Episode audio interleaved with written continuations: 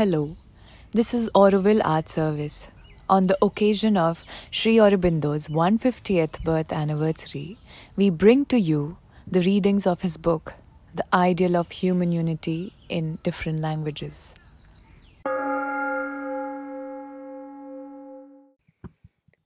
Capitolo VI Metodi di impero antichi e moderni Dobbiamo fare una netta distinzione fra due aggregati politici che vanno entrambi comunemente sotto il nome di impero. Esiste infatti l'impero omogeneo nazionale e quello eterogeneo composito. In un certo senso tutti gli imperi sono compositi, almeno se risaliamo alle origini. Ma in pratica c'è una differenza tra l'aggregato imperiale in cui gli elementi costitutivi non sono fra loro divisi da un forte senso della loro esistenza separata in seno all'aggregato, e quello in cui questa base psicologica di separazione è ancora piena di vigore. Il Giappone, prima dell'annessione di Formosa e della Corea, era un corpo nazionale e un impero solo nel senso onorifico della parola. Dopo quell'annessione divenne un impero autentico e composito.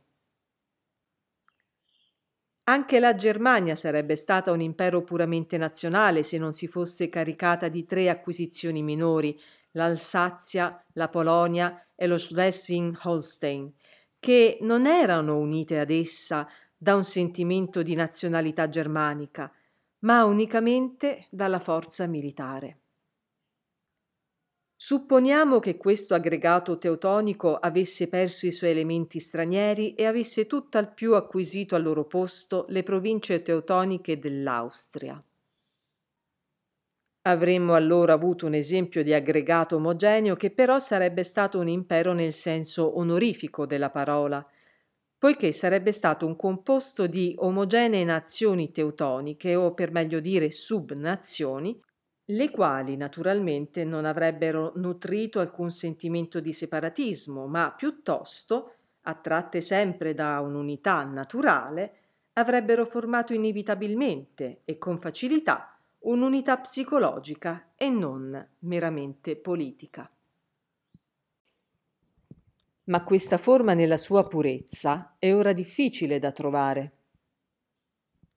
Gli Stati Uniti costituiscono l'esempio di un simile aggregato, benché per il fatto di essere governati da un presidente eletto periodicamente e non da un monarca ereditario, noi non associamo affatto questo modello all'idea dell'impero.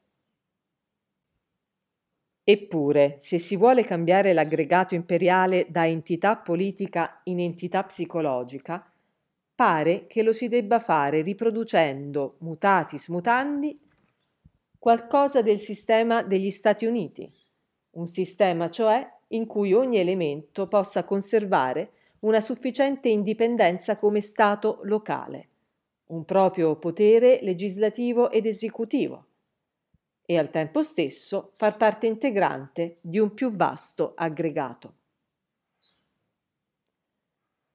Ciò si potrebbe attuare con la massima facilità dove gli elementi sono già discretamente omogenei, come ad esempio in una federazione fra la Gran Bretagna e le sue colonie. Una tendenza verso vaste aggregazioni omogenee si è palesata recentemente nel pensiero politico, come nel sogno di un impero pangermanico, quello di un grande impero russo e panslavista o nell'idea panislamica di un mondo musulmano unito. Ma queste tendenze sono solitamente associate al controllo esercitato dall'aggregato omogeneo sugli altri elementi eterogenei adesso estranei, in base al vecchio principio della costrizione militare e politica, come ad esempio il controllo esercitato dalla Russia sulle nazioni asiatiche sotto il suo scettro, l'occupazione da parte della Germania di paesi e province del tutto o in parte non tedeschi, il controllo da parte del califfato dei sudditi non musulmani. Anche se queste anomalie non esistessero, l'attuale assetto del mondo difficilmente si presterebbe ad un rimodellamento di imperi su base razziale o culturale.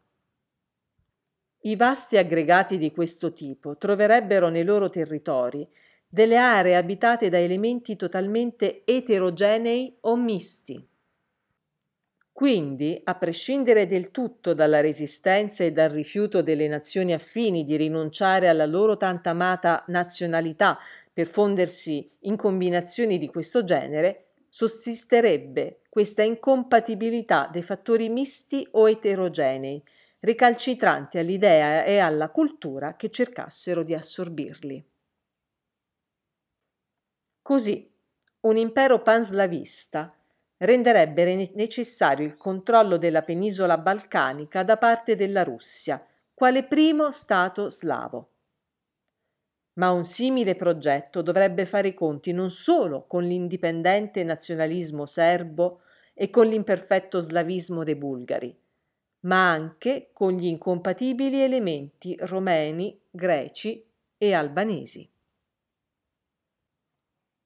Pertanto non sembra che questa tendenza verso vasti aggregati omogenei possa mai essere la soluzione definitiva, anche se ha svolto per qualche tempo un ruolo importante nella storia mondiale e non è esaurita o vanificata per sempre.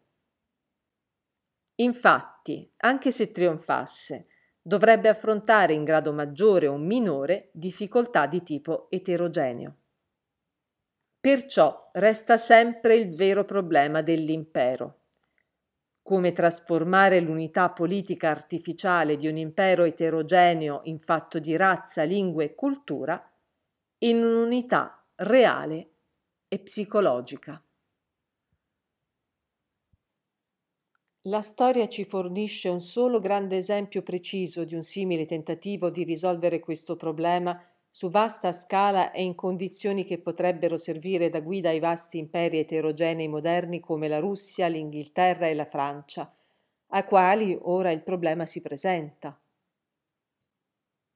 Il vecchio impero cinese delle cinque nazioni, amirevolmente organizzato, non costituisce un esempio calzante perché tutte le sue parti costitutive erano mongole di razza e non presentavano grosse difficoltà culturali. Ma l'impero romano dovette affrontare sostanzialmente gli stessi problemi degli imperi moderni, meno una o due importantissime complicazioni, e li risolse fino ad un certo punto con magistrale successo. Tale impero durò diversi secoli e, benché spesso sul punto di disgregarsi, trionfò grazie al suo intimo principio di unità e alla sua irresistibile attrazione centripeda che predominò su tutte le tendenze separatiste. L'unico suo insuccesso fu la divisione in impero d'Oriente e in impero d'Occidente, che ne affrettò la fine. Ciò nonostante, quando giunse quella fine, non fu per disgregazione dall'interno, ma semplicemente per il decadimento del suo centro di vita. E solamente quando si affievolì questa vita centrale poté prevalere sulla sua splendida solidarietà la pressione esterna del mondo barbaro, alla quale fu erroneamente attribuita la sua rovina. I Romani attuarono il loro dominio attraverso la conquista militare e la colonizzazione militare. Ma una volta assicurata la conquista, non si accontentarono di consolidarla con unità politica artificiale, né confidarono unicamente in quella convenienza politica di un buon governo, efficiente e ben organizzato, economicamente e amministrativamente valido, che lo rese inizialmente accessibile ai popoli sottomessi. I romani avevano un istinto politico troppo sicuro per essere soddisfatti così facilmente, perché è certo che se fossero venuti meno in quello, l'impero sarebbe crollato molto prima.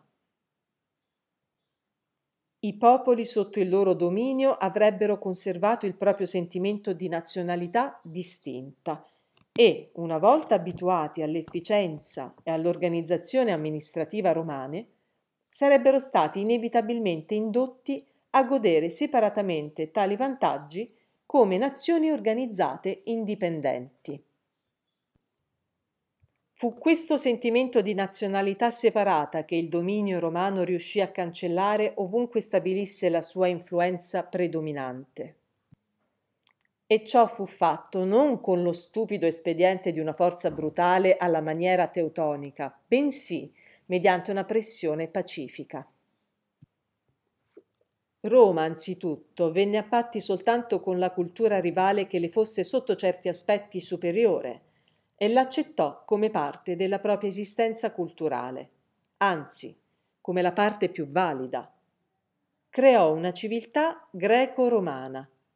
Lasciò che la lingua greca si diffondesse e consolidasse in Oriente, mentre invece in tutte le altre regioni la fece penetrare tramite la lingua latina e l'istruzione latina riuscendo così a prevalere pacificamente sulle culture decadenti o in via di formazione della Gallia e delle altre province conquistate.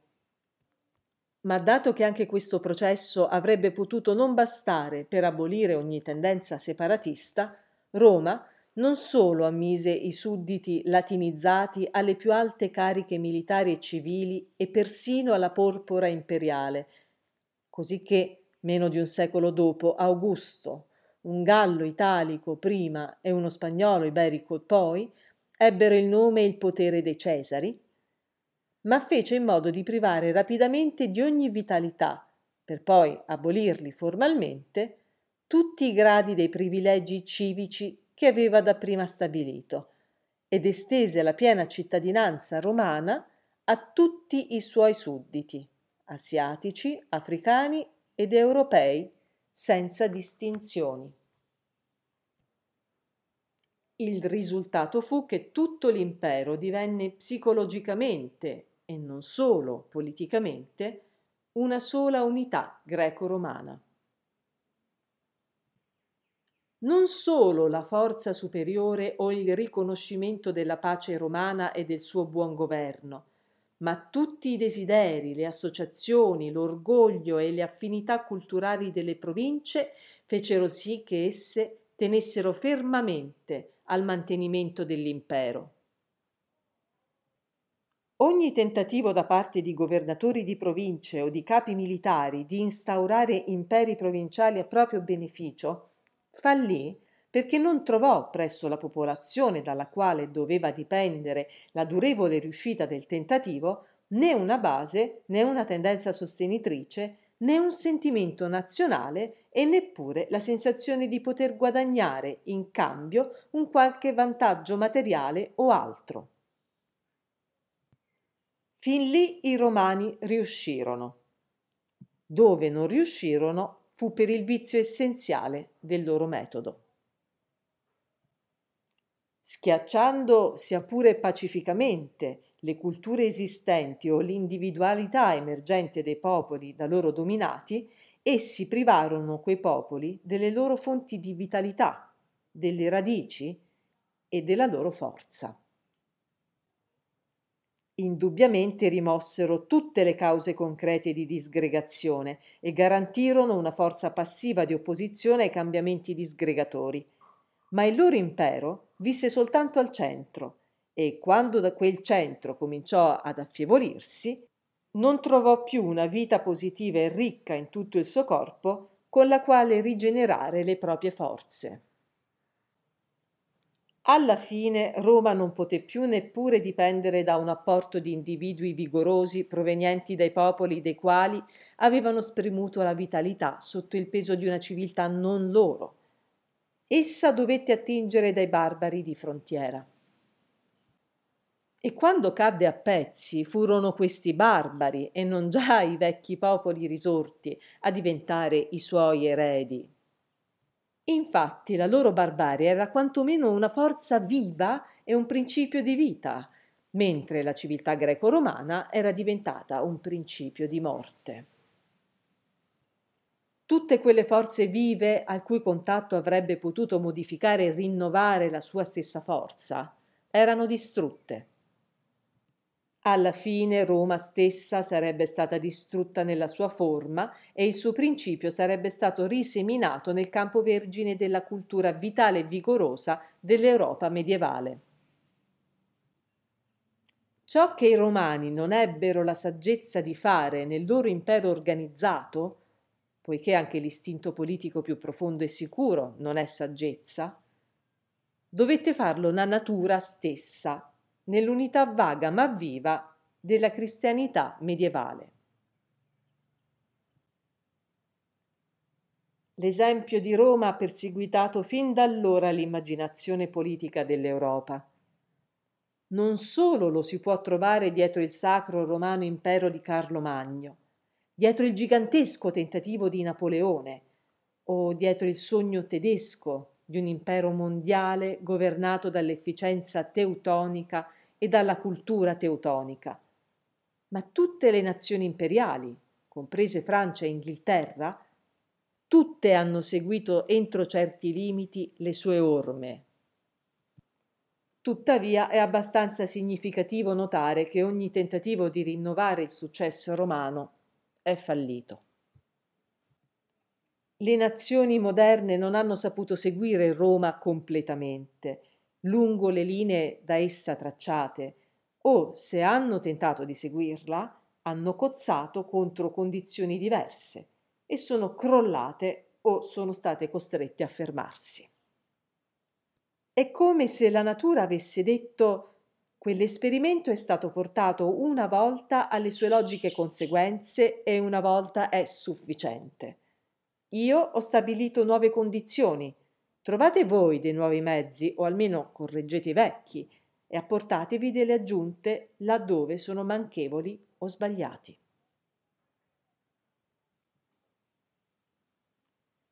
Le nazioni europee hanno esteso i loro imperi col vecchio metodo romano della conquista militare e della colonizzazione, abbandonando per lo più il principio pre-romano della semplice signoria o egemonia che veniva praticato dai re assiri ed egiziani, dagli stati indiani e dalle città greche.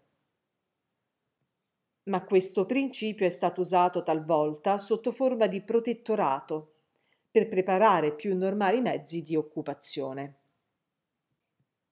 Le colonie non sono state di puro tipo romano, ma di un tipo misto romano-cartaginese, civile e militare e, come le colonie romane, facevano partecipare la popolazione indigena ai superiori diritti civici. Esse sono state al tempo stesso, e molto più di quelle romane, delle colonie commerciali di sfruttamento. Il modello più vicino a quello romano è stato l'insediamento inglese nell'Ulster, mentre il sistema tedesco in Polonia ha applicato in condizioni moderne il vecchio principio romano dell'esproprio, ma queste sono eccezioni, non la regola. Una volta occupato il territorio e assicurata la conquista, le nazioni moderne si sono trovate di colpo davanti ad una difficoltà che non sono state capaci di superare come invece l'avevano superata i romani, ossia la difficoltà di estirpare la cultura indigena e con essa il sentimento degli indigeni di sentirsi un corpo separato. Tutti questi imperi hanno inizialmente avuto l'idea di imporre la loro cultura insieme con la bandiera, dapprima semplicemente per istinto di conquista e come necessario complemento alla dominazione politica a garanzia della sua permanenza, ma in seguito con l'intenzione consapevole di estendere, come si dice un po' farisaicamente, i benefici della civiltà alle razze inferiori. Non si può dire che il tentativo sia stato dovunque molto felice. È stato effettuato con notevole compiutezza e crudeltà in Irlanda, ma benché la lingua irlandese fosse stata cancellata tranne che nelle regioni selvagge del Connaught, e tutti i segni distintivi della vecchia cultura irlandese fossero scomparsi, La nazionalità oltraggiata non ha fatto altro che aggrapparsi a qualsiasi altro mezzo di distinzione potesse trovare, per minimo che fosse, come la sua religione cattolica e la sua razza e nazionalità celtiche, e persino quando è stata anglicizzata si è rifiutata di diventare inglese. La rimozione o l'allentamento della pressione straniera ha avuto come risultato un violento balzo all'indietro, un tentativo di far rivivere la parlata gaelica, di ricostruire l'antico spirito celtico e la sua cultura. I tedeschi non sono riusciti a prussianizzare la Polonia e neppure i loro stessi consanguini che parlano la loro lingua, gli alsaziani. I finlandesi sono rimasti indomabilmente finlandesi in Russia. I blandi metodi austriaci hanno lasciato i polacchi d'Austria altrettanto polacchi quanto i loro fratelli oppressi della Posnania tedesca.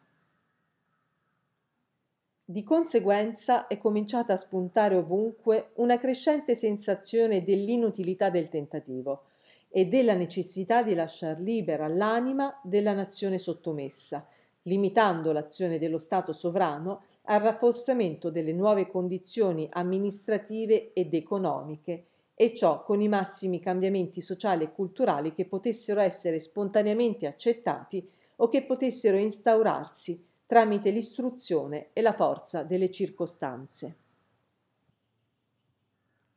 A dire il vero, i tedeschi, nuovi ed inesperti, quanto ai metodi imperiali, si sono attenuti alla vecchia idea romana dell'assimilazione, che hanno cercato di porre in atto con mezzi sia romani che non romani.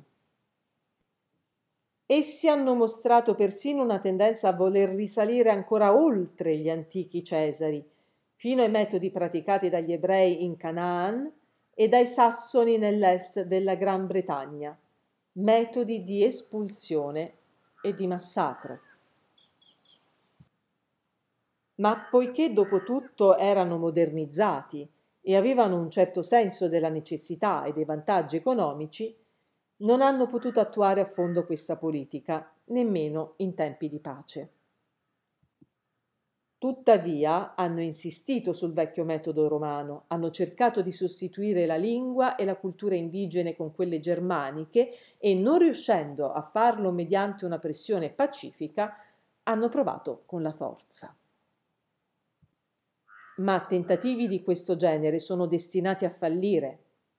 Invece di realizzare l'unità psicologica alla quale mirano, riescono solo ad accentuare lo spirito nazionalista e provocano un odio profondo ed invincibile, pericoloso per l'impero e che può persino distruggerlo se gli elementi contrari non sono troppo esigui di numero e troppo deboli. Ora, se è impossibile cancellare così queste culture eterogenee in Europa, dove le differenze sono solo variazioni di un tipo comune e gli elementi da sopraffare piccoli e deboli, è ovviamente fuori discussione che possano riuscirvi quegli imperi che devono vedersela con le grandi massi asiatiche e africane, radicate da secoli in una vecchia e ben formata cultura nazionale. Se si vuole creare un'unità psicologica, la si deve creare con altri mezzi. L'impatto reciproco di culture diverse non è cessato, è stato anzi accentuato dalle condizioni del mondo moderno. Ma la natura dell'impatto, i fini verso cui è diretto e i mezzi con cui tali fini possono essere meglio raggiunti sono profondamente mutati. La Terra è ormai in gestazione di un'unica grande e flessibile civiltà per tutta la razza umana, alla quale ogni cultura antica e moderna dovrà recare il suo contributo e ogni aggregato umano chiaramente definito portare il suo necessario elemento di variazione. Nel perseguire questa meta dovrà necessariamente esservi qualche lotta per la sopravvivenza. Sarà destinato a sopravvivere tutto ciò che meglio sarà in grado di servire le tendenze che la natura instilla nell'umanità. Non solo le tendenze del momento, ma anche le tendenze risorgenti del passato e quelle appena incipienti del futuro. E sarà anche tutto ciò che meglio potrà servire come forza liberatrice e unificatrice. Meglio favorire l'adattamento e l'armonizzazione e la scoperta dell'intento recondito della grande madre nei suoi sforzi. In tale lotta la violenza militare e la pressione politica non sono il migliore aiuto per il successo dell'impresa, ma anzi il peggiore. La cultura tedesca stava facendo bene o male rapide conquiste in tutto il mondo prima che i governanti della Germania fossero così malaccorti da risvegliare con la violenza armata la forza latente di ideali contrari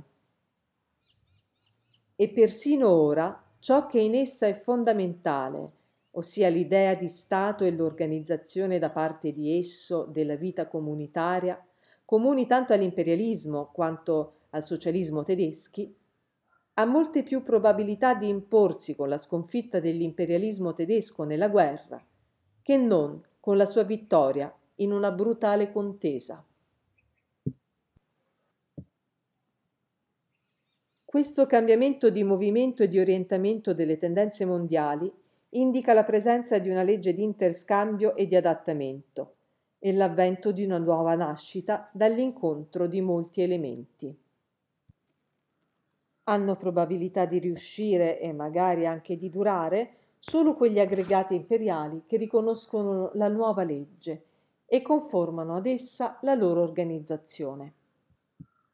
Si potranno forse ottenere immediate vittorie di genere opposto e si potrà usare la violenza contro la legge, ma tali successi del presente vengono ottenuti, come la storia ha ripetutamente dimostrato, a spese dell'intero futuro di una nazione.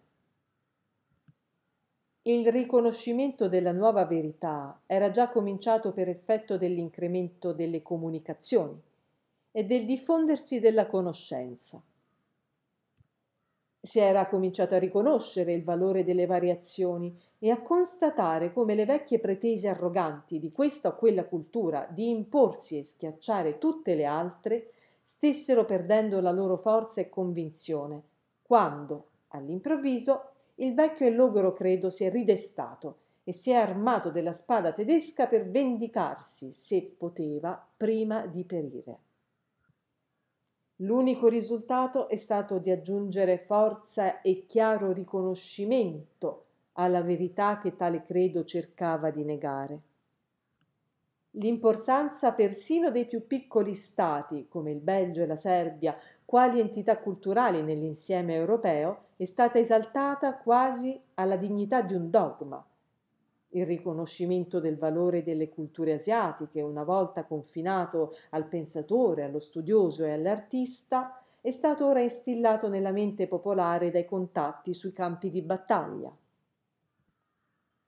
La teoria delle razze inferiori, un'inferiorità e superiorità misurate dalla vicinanza alla propria forma di cultura, ha ricevuto quello che potrà ben rivelarsi essere il suo colpo di grazia i semi di un nuovo ordine di cose stanno rapidamente penetrando nella mentalità cosciente della razza. Questa nuova svolta data dall'impatto delle culture è più evidente dove si incontrano europei e asiatici. La cultura francese nel Nord Africa e la cultura inglese in India cessano immediatamente di essere francese o inglese e diventano semplicemente la civiltà comune europea di fronte a quella asiatica. Non è più una dominazione imperiale intenta ad assicurare le proprie posizioni attraverso l'assimilazione, ma un continente che parlamenta con un altro continente. il movente politico cade e diventa insignificante. Il movente mondiale ne prende il posto.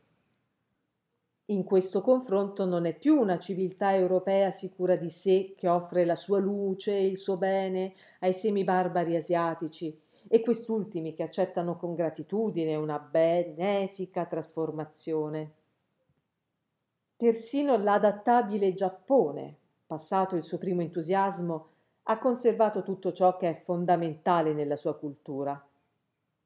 Altrove la corrente europea ha incontrato dappertutto l'opposizione di una voce e di una forza interiori che hanno imposto un arresto al suo impeto vittorioso. Nel suo insieme, nonostante certi dubbi e scrupoli, l'Oriente è disposto, e se non del tutto disposto vi è costretto dalle circostanze e dalla tendenza generale dell'umanità, ad accettare parti veramente valide della cultura europea moderna, ossia la sua scienza, la sua curiosità, il suo ideale di istruzione ed elevazione universali, la sua abolizione dei privilegi, la sua tendenza democratica verso l'ampiezza e la libertà, il suo istinto appunto di libertà ed eguaglianza, la sua aspirazione ad abbattere le forme ristrette e oppressive, il suo anelito all'aria, allo spazio e alla luce. Ma ad un certo punto l'Oriente si rifiuta di spingersi oltre, soprattutto in ciò che è più profondo, più indispensabile per il futuro dell'umanità. Tutto ciò che riguarda l'anima, la profondità della mente e del carattere. E qui di nuovo tutto è rivolto non alla sostituzione e alla conquista, ma alla reciproca comprensione e all'interscambio, al reciproco adattamento e ad una nuova formazione. La vecchia idea non è del tutto morta e non morirà senza combattere. Ci sono ancora coloro che sognano un'India cristianizzata, una lingua inglese che domini definitivamente, se non addirittura che sostituisca le lingue indigene, e l'accettazione delle forme e dei costumi sociali europei come condizione preliminare necessaria per uno status uguale tra europei ed asiatici. Ma costoro sono quelli che appartengono in spirito ad una generazione passata e non sanno valutare i segni dell'ora che indicano una nuova era. Il cristianesimo, per esempio, si è imposto solo dove ha saputo applicare le sue uniche caratteristiche veramente superiori, la sua naturale disposizione a chinarsi per salvare i derelitti e gli oppressi, che invece gli indù, legati alle loro caste, non toccavano e non soccorrevano. La sua maggiore prontezza nel recare sollievo dove necessario. In breve, quella compassione attiva e quella sollecitudine ereditate entrambe da suo padre, il buddismo. Dove non ha potuto applicare questa leva è fallito in pieno e può anche facilmente perdere questa leva perché l'anima dell'India risvegliata da questo nuovo impatto sta cominciando a recuperare le sue tendenze perdute. Le forme sociali del passato stanno cambiando dove non si adattano alle nuove condizioni e ai nuovi ideali politici ed economici, o sono incompatibili col crescente anelito alla libertà e all'uguaglianza. Ma non vi sono segni che da questo travaglio possa nascere altro che una nuova società asiatica allargata e liberalizzata. I segni sono dappertutto gli stessi le forze lavorano dappertutto nello stesso senso. Né la Francia né l'Inghilterra hanno il potere e stanno più o meno rapidamente perdendo il desiderio di distruggere e sostituire la cultura islamica in Africa o l'indiana in India. Tutto ciò che possono fare è dare quanto hanno di valido perché possa essere assimilato secondo le necessità e l'intimo spirito delle nazioni più vecchie. Era necessario soffermarsi su questo problema perché è essenziale per il futuro dell'imperialismo. La sostituzione della cultura locale con quella imperiale e fin dove possibile della lingua locale con quella del conquistatore era fondamentale per la vecchia teoria imperiale. Ma non appena ciò diventa impossibile e il desiderio di tale sostituzione deve essere abbandonato come irrealizzabile, il vecchio modello romano d'impero cessa di essere di qualche utilità per la soluzione del problema. Qualcosa della lezione romana resta valido, soprattutto quelle caratteristiche che sono indispensabili per l'essenza stessa dell'imperialismo e per il significato di impero. Ma ci vuole un nuovo modello. Quel nuovo modello ha già cominciato ad evolversi conformemente alle esigenze dell'era. È il modello dell'impero federale o confederato. Il problema che dobbiamo considerare si restringe a questo. È possibile creare un impero federato solido e di vaste dimensioni e composto di razze e culture eterogenee? E dando per scontato che il futuro vada in questa direzione, come può un simile impero così artificiale in apparenza essere saldato in un'unità naturale e psicologica?